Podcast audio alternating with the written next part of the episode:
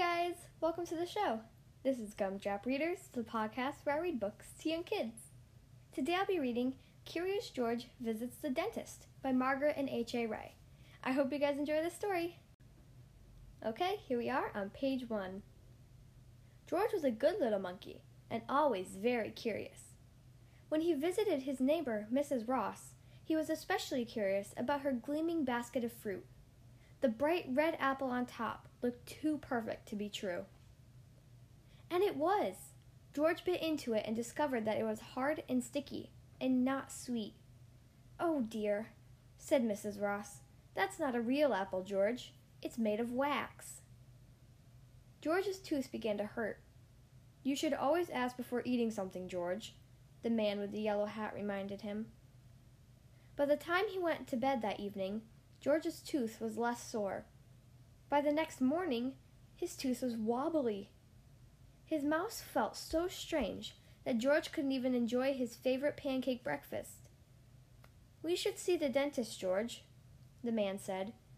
She can make sure your tooth of yours is all right. The man explained that the dentist was a doctor for teeth, but George didn't want anyone to touch his tooth. What if it hurt? George walked along the path to the dentist's office with his friend, his steps getting slower and slower and slower until he ran off to pick a daisy. That's very pretty, said the man, chasing after George, but we have an appointment and we shouldn't be late. You'll be a good little monkey, won't you? George nodded. He always wanted to be good. The waiting room was a welcome place. There were lots of things to see and do. One by one, the young patients were called away by a woman in a white suit. George watched them go through a red door, each holding onto a grown up's hand. One frightened boy was carried in by his mother. George was, George was glad he wouldn't have to see the dentist by himself. George, you're next, a woman announced. George was sad to put down his book, but he was also a little curious about where the children were going. Was there a play area on the other side? The examining room was not filled with toys, but it was still interesting. There was a sink and a long chair for lying down. There was a stool for the dentist and a light above that chair. George was curious. Why were there two faucets in the room? Hello, George. I'm Dr. Wang. It's nice to meet you, she said. Why don't you lie down and we'll take a look at your teeth? George saw a row of silver dental exam tools on the counter. They were long, shiny, and pointy. He hid behind the man. George, would you like me to try out the chair first? the man asked. Great idea, said Dr. Wang. The man lay down. Open your mouth wide. The dentist shined the big light down into the man's mouth. She took out a small white instrument to take a closer look at each tooth. This is a mouth mirror, George watched. It didn't look too scary. He left the exam room and scurried down the hall. There were many doors. He didn't know which way was out. He tried one door and walked into another exam room. A monkey! A little girl cried and jumped off the exam chair in excitement as George backed out of the room. He continued down the hall, opening doors and disturbing patients. In one room, the scared little boy from the reception area was, was crying. George had an idea. He jumped onto a table and began juggling packs of dental floss. The little boy stopped crying and smiled. Next, George leapt over to the sink in the middle of the room. He pushed a button and the nearby water jet spurted, spraying water across the room. George squirted water into his own mouth and then into the boy's mouth, too.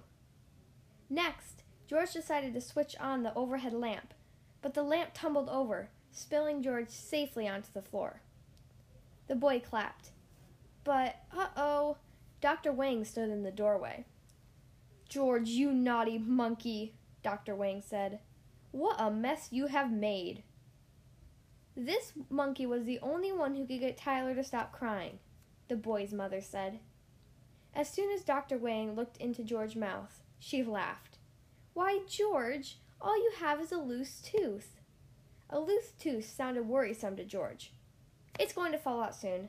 There's a new, permanent tooth right behind it. Looks like you've been doing a good job brushing your teeth. George jumped on his chair.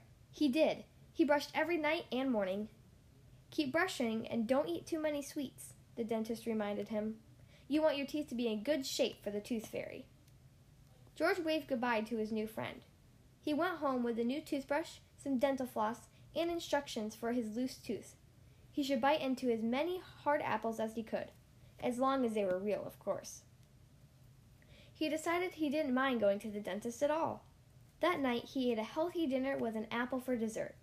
His tooth fell out with his second bite. He put his tooth under his pillow. And the next morning, George found a special coin in his tooth place. When Mrs. Ross came to check on George that afternoon, George proudly showed her his coin from the tooth fairy.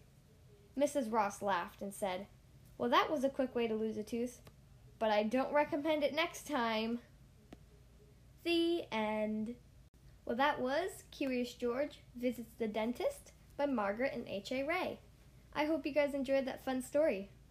If you would like to pick the next book to be read on the Gumdrop Readers podcast, then you can send me an email including your name, age, and book request. Ask an adult to help you to send it to gumdropreaders at gmail.com. Again, that's gumdropreaders at gmail.com.